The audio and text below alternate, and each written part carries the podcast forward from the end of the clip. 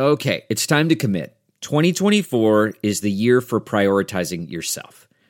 Begin your new smile journey with Byte, and you could start seeing results in just two to three weeks. Just order your at home impression kit today for only $14.95 at Byte.com. Byte clear liners are doctor directed and delivered to your door. Treatment costs thousands less than braces, plus, they offer financing options, accept eligible insurance, and you could pay with your HSA, FSA. Get 80% off your impression kit when you use code WONDERY at Byte.com. That's B-Y-T-E dot com. Start your confidence journey today with Byte.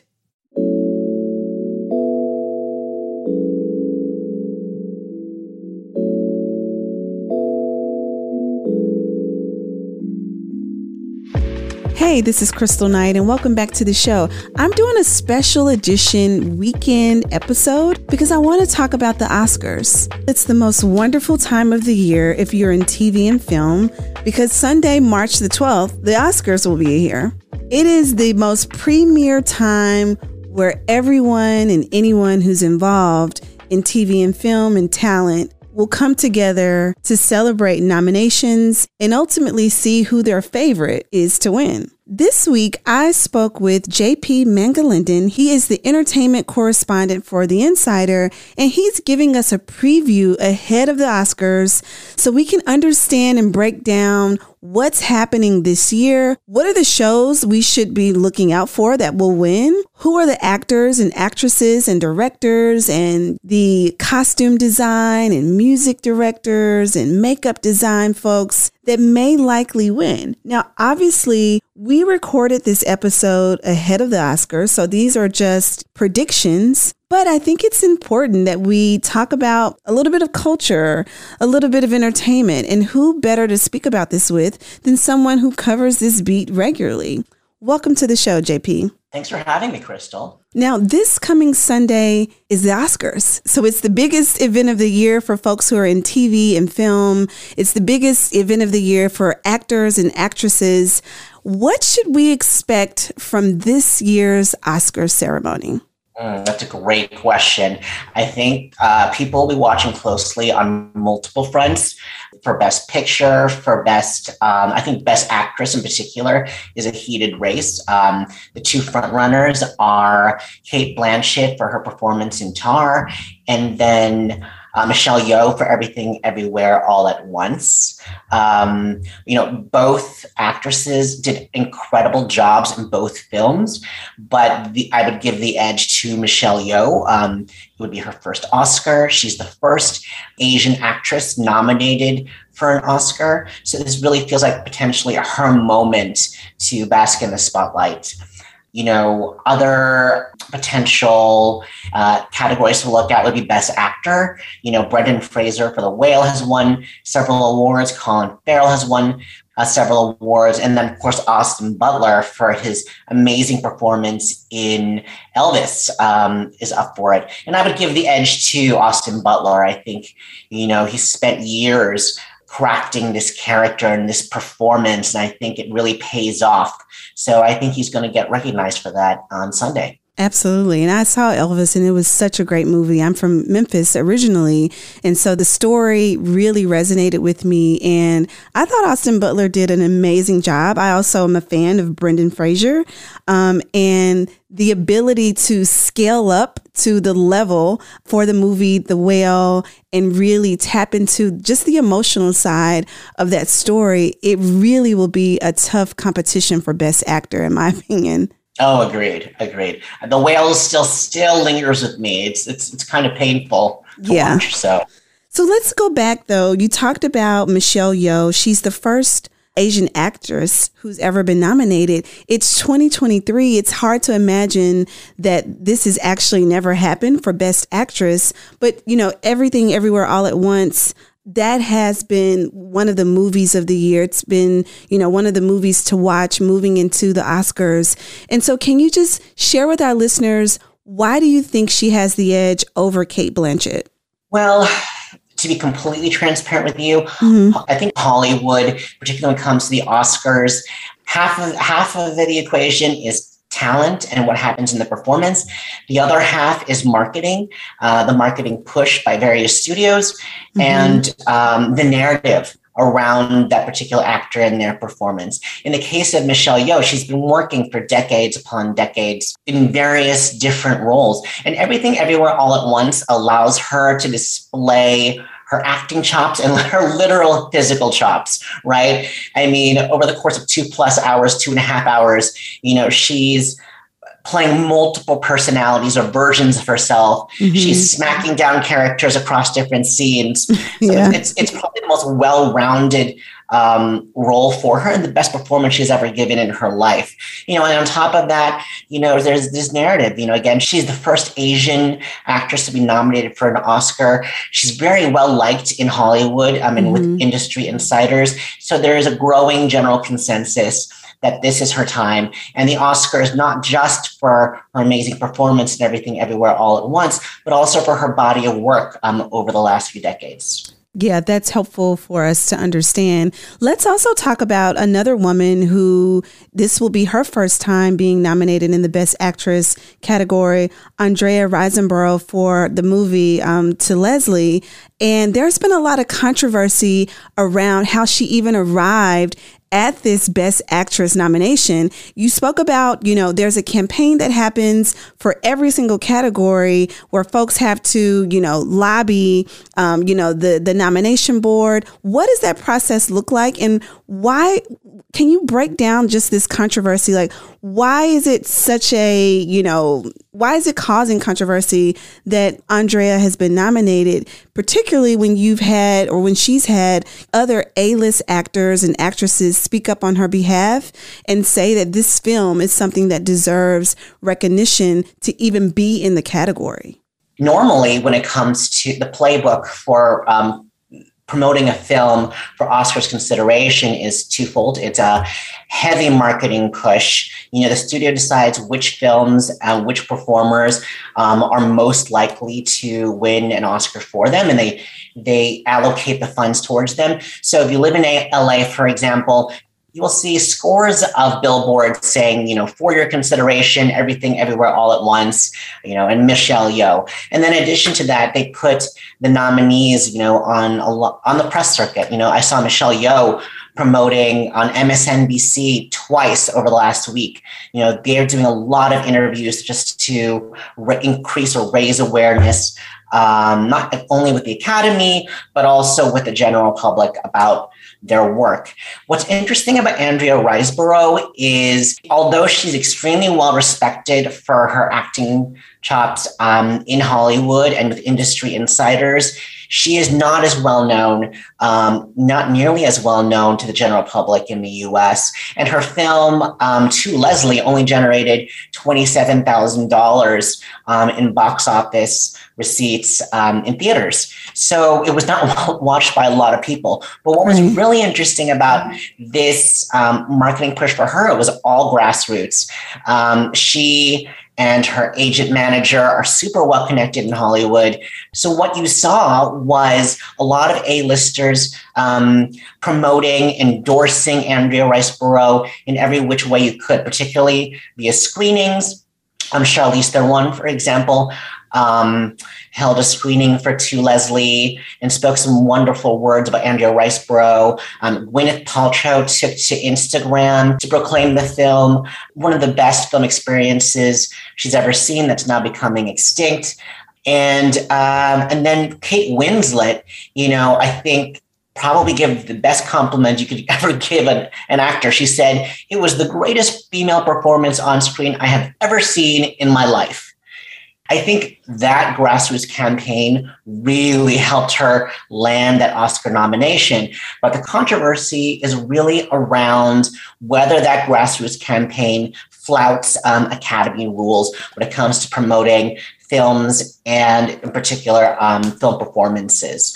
Um, now the Academy ultimately ruled that nothing wrong was done, mm-hmm. but I think it I think it sort of sets a precedent or moving forward in years to come, the Academy will be paying closer attention to how um, films and their actors um, promote their performances and projects in the run up to the Oscars. Right, because what it means is if that's the case, every single actor or actress or even, you know, movie house that puts out something that they really want to sell well or, you know, heavily promote it, they can just call up their A-list friends and say, "Hey, can you do an Instagram post? Can you do a tweet about it? Can you do a TikTok about it? Can you go on press circuit with us, you know, talking about it or, you know, reaching out to reporters?" So the question becomes like, where does it begin and end in the promotion in the grassroots campaign for it?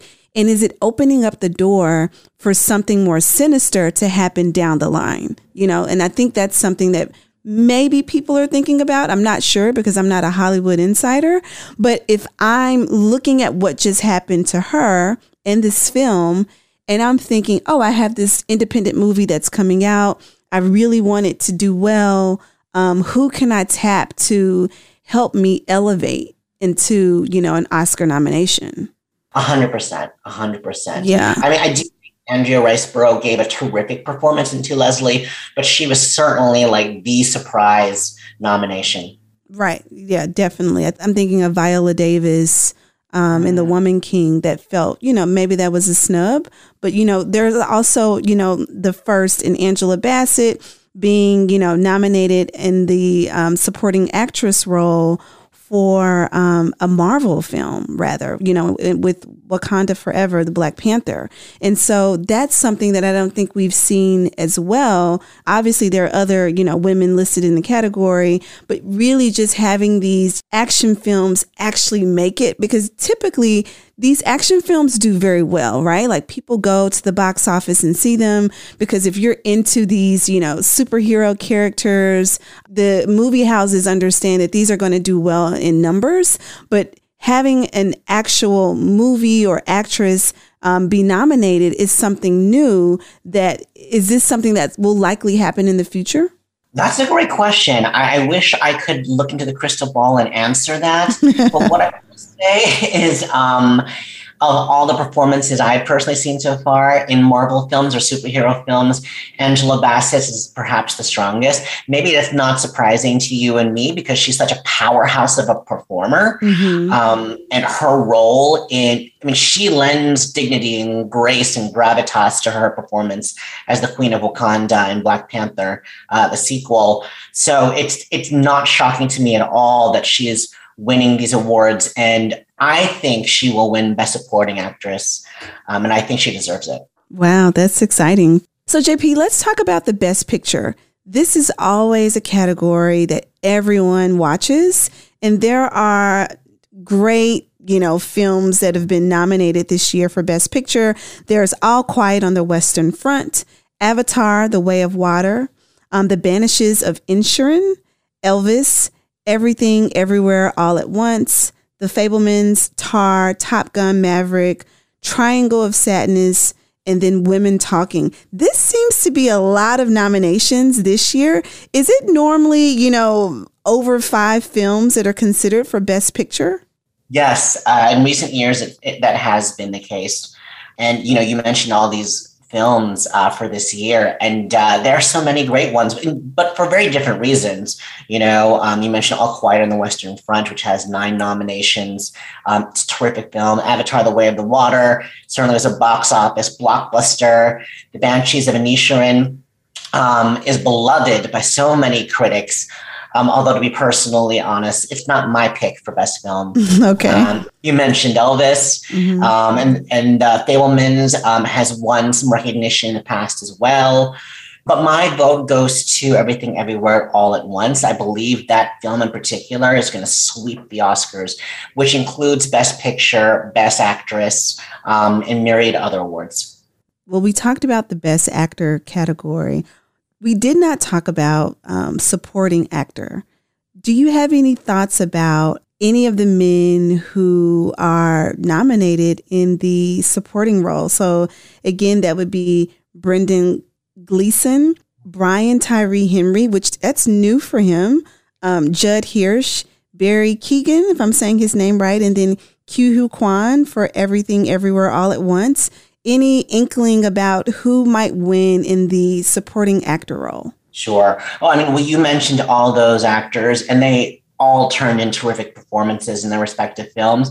But I think Ke Huy Quan for Everything All at Once is the, the just the, the default shoe in.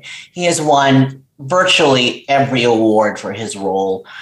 Um, he's won over 50 awards. Mm-hmm. So um, at this point, I think I think he'll get it for two reasons. The first being that he does give a great performance in the film, you know, playing different personalities, utilizing his stunt work because he used to be a stunt uh, coordinator behind the scenes to do some great um, Marvel uh, martial arts like work in the film. And he also has a great narrative. I mean, this is a guy who, um, you know, he made it big in the 1980s. If you remember Kristal films like The Goonies and Indiana Jones. And then for decades after, he couldn't get any, he barely got any work. He struggled behind the scenes. He was a stunt coordinator for films like X Men, mm. you know, and he described it. I spoke to him recently. He described it as a very sort of demoralizing experience. And mm. then everything everywhere all at once came, he got this big role and it has put him back on the map. And so, as we both know, um, the public, Hollywood especially, loves a sort of comeback story, and he's right. the quintessential comeback story. That sounds like a comeback story. And I mean, and really, also on the backdrop, you know, in 2015, there was this, you know, hashtag that went around by April Reign called Oscars So White.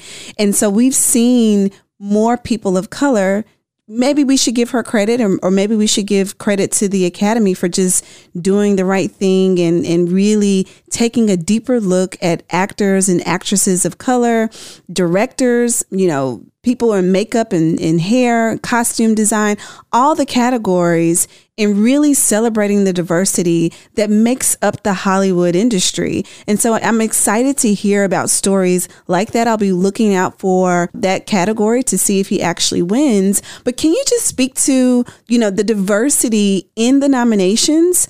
And the diversity in those who are winning over the last, you know, five to seven years. Yeah, that's a great question. Um, diversity, you know, ha- remains a big Hollywood issue along both um, cultural backgrounds and ethnicities, but also um, across gender. You know, certainly with I think the Me Too movement helped to some extent, but we're still seeing you know men dominate certain films, um, film choices. Like for instance, example, um, Everything Everywhere All at Once was originally meant for Jackie Chan, but the, oh wow, yeah, which would have been a very different movie, very um, different. Um, yeah, and but fortunately, Michelle Yeoh got it. So it's like little things like that. I think that are still um, playing out. I do think slowly but surely female directors are slowly beginning to get more of their due, and we'll see more films um, this year that, that exemplify that, like Greta Gerwig's uh, Barbie adaptation will be huge this year. But it's it's it's a process. I think every I think everyone in the industry acknowledges that and pokes fun about that on stage. But I'm hoping this year, when it comes to ethnicity, for example, everything everywhere all at once will be a strong beacon for Asians in the community. Yeah, that's that's great. I mean, and and when you talked about you know, even just directing all of the nominations this year for, um, you know, directing are men. And it's not to say that these men are not deserving, um, but obviously that's something that the you know academy has to continue to work towards and it's not just putting a woman there just so they can scratch off a box and say, hey, there's a woman that's nominated, but really looking across the breadth of, you know, the industry and what's been created over the last year to see if any of these films um, and the directors and the producers and all of the folks that are involved are worthy of these nominations. And so I would assume, and, and this is a question, does the same amount of campaigning like we, we spoke about Andrea Riseborough for to Leslie, does that same amount of campaigning have to happen for these other categories? Or is it just for these top awards like your best picture or your you know best actress or best actor? It's a really great question actually. I would say um, based on observation con- and conversations with some insiders that the majority of budget uh, with regards to Oscars marketing goes into Best Picture, Best Actor, and Best Actress. with other categories like, you know, best cinematography, um, best sound, those tend to fall much lower on the totem pole in terms of priorities. Unfortunately, mm-hmm. unfortunately. Um, what about music? You know, that's something that I think many folks, this isn't the Grammys, but, you know, people do think about the theme songs that they've heard you know, for these different movies. And, you know, Rihanna was just the Super Bowl halftime performer in her song, um, Lift Me Up from Black Panther Wakanda Forever. It's been nominated for, um, you know, original song. And there are some others, though. You know, there's Applause which is from Tell It Like a Woman. There's Hold My Hand from Top Gun. There's Naatu Naatu. um, and then there's also This Is Life from Everything Everywhere All at Once. Do you have any predictions about just original song? I think Naatu Naatu from RRR will likely win it. It has a lot of momentum behind the film, behind the song. Um, people love that an international film, feel good film, is nominated um, in some way, shape, or form. So, but I think a, a close second is Rihanna's uh, "Lift Me Up." Can you break down what's the difference between, you know, original song, original score? We also have, you know, writing adapted screenplay versus original screenplay. What are those four separate categories as opposed to one category for each? One for writing, one for music. But how should people think about those as different things? That's a really great question, uh, Kristal. You know, I, if I had to sort of distill it, you know, best original score is more of an all-encompassing award for like the score all across the film, whereas the song itself is just that one particular track. Your question about uh, screenplay, you know, um, I think they want to delineate between you know screenplays that might be adapted from books or other source materials, an original screenplay as being sort of I don't want to say, you know, entirely original, you know, but it's not adapted or based on something else. Got it. Okay. And then, you know, the other big thing that I think folks will be watching or thinking about is just the controversy around the Oscars. So last year, we all know there was this infamous slap between Will Smith and Chris Rock. And Chris Rock just recently did a Netflix live comedy special entitled Selective Outrage, really speaking about, you know, the Will Smith situation and how he feels that it was selective and that he chose to choose violence, quite frankly, at the last minute as he was telling a joke. What can we expect from comedians as they enter into this 2023 Oscar season? Should they be on eggshells about telling jokes about their fellow A-listers in Hollywood? Should we expect something else wild and crazy like what happened last year to occur?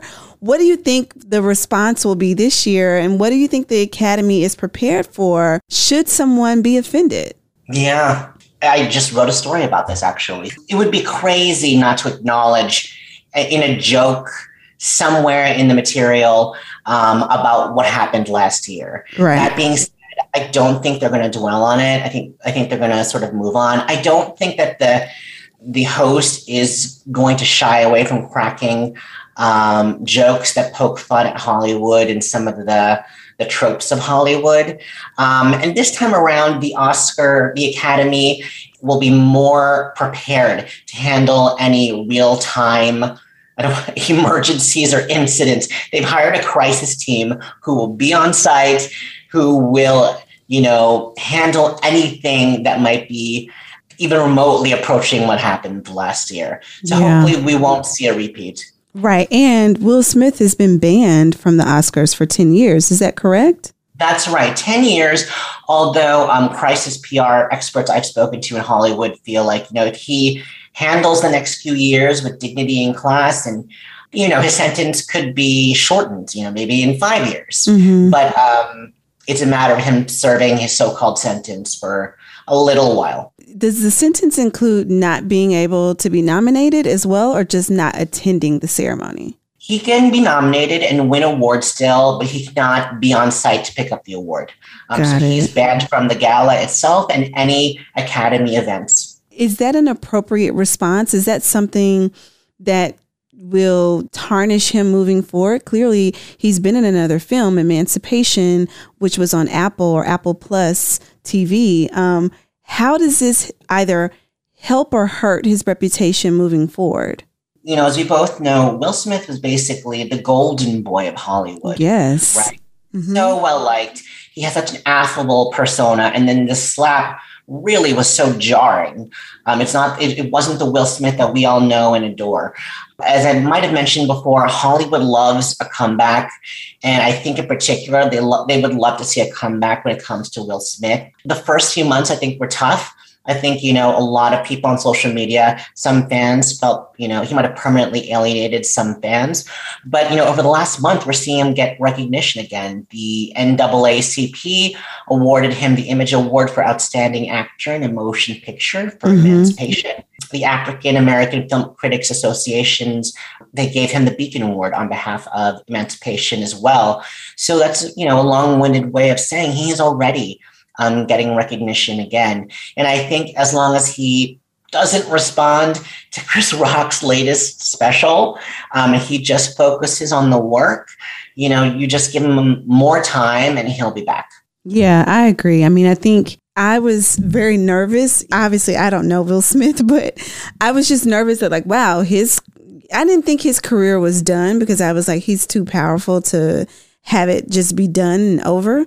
Um, but you know, seeing the film, I did see Emancipation, and just um, you know, seeing him rebound even after this and take a beat.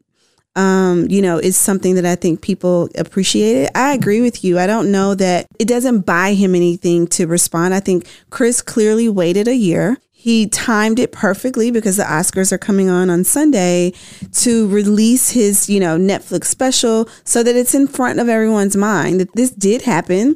I've had feelings about it and now I'm expressing them.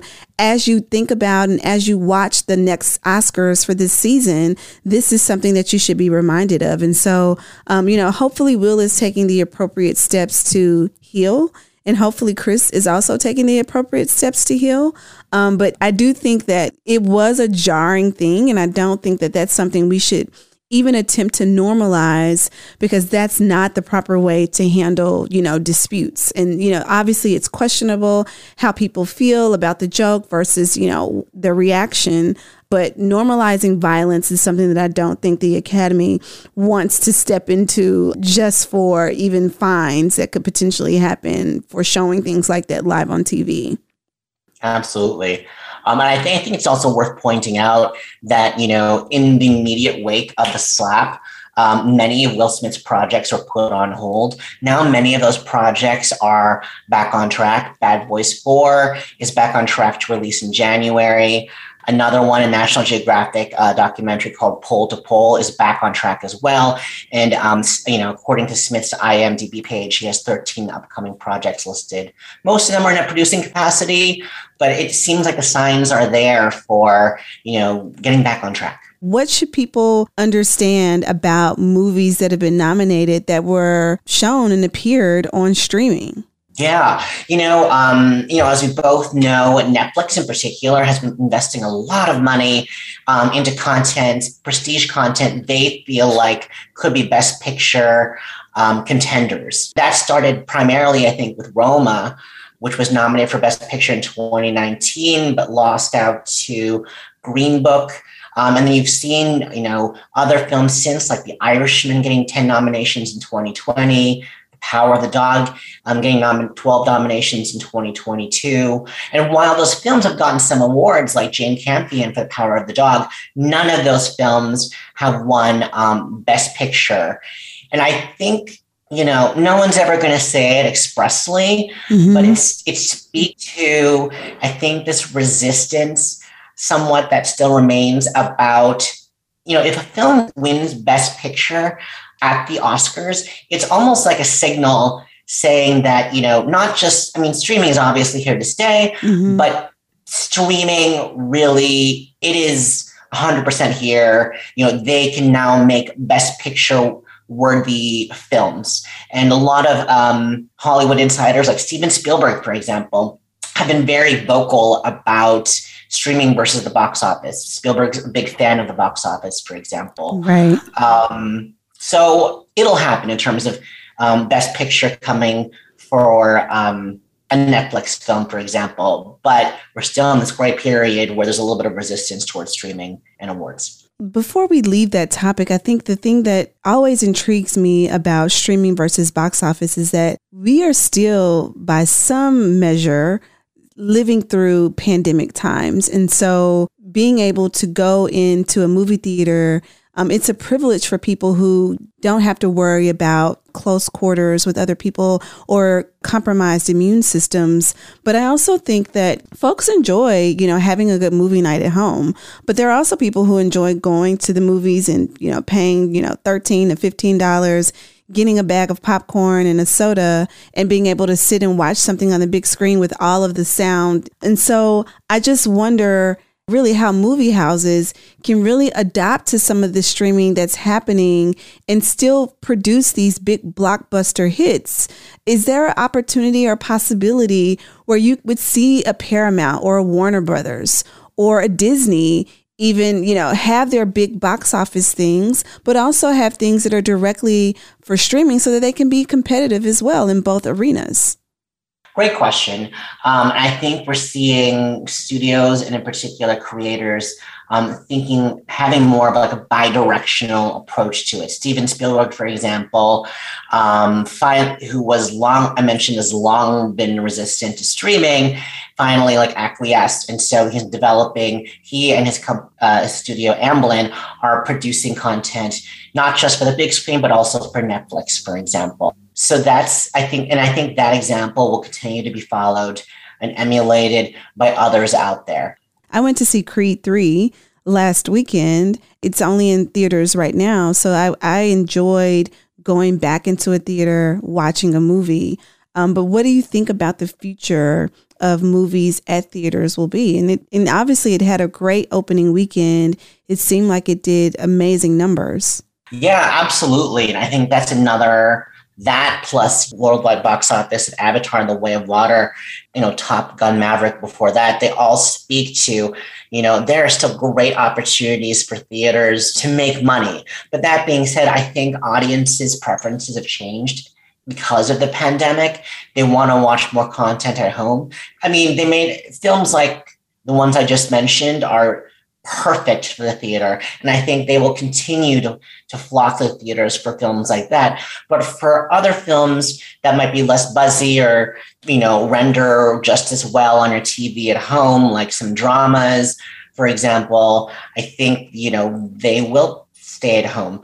Um, certainly, you're seeing theaters in different ways try to draw uh, more viewers. Mm-hmm. You know, after the pandemic, theaters tried to expand their concession food menu. Um, some theaters had like more than 50 items. I mean, I go to AMC, for example, and they're serving vegetarian chicken nuggets now. Which are pretty good, by the way. They're okay, good. okay.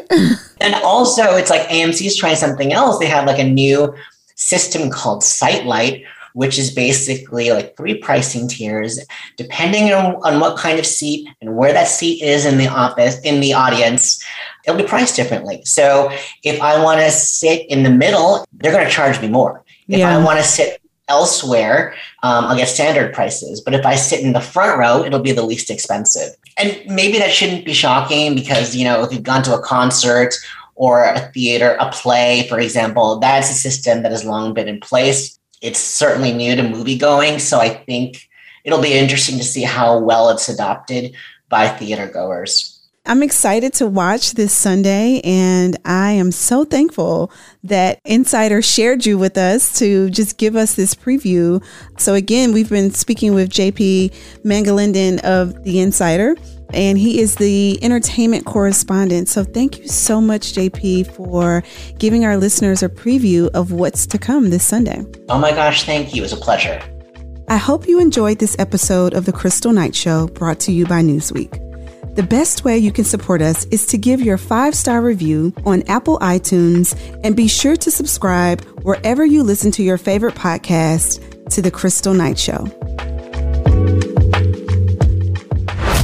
A staple in American media for over 90 years, Newsweek now brings you an exceptional lineup of podcasts. The Debate. They'll recognize how these policies aren't working. They'll feel the pain and they'll change their behavior. The Josh Hammer Show. Restore the principles and the political paradigms of the American founding. The Kristal Knight Show. Just because officers are black doesn't mean that the policing system still isn't inherently racist. Fast Women. Chevy's actually doing really well, and Honda's really not. Wow. Which is like the opposite of most people's perception of them. It is. The Parting Shot. Every year when the new nominations are announced, I get this excited, nostalgic feeling, and it brings out that little kid in me who just loved movies. The Royal Report. Harry and Meghan's head of comms has announced they now move forward to their kind of future outside the royal family.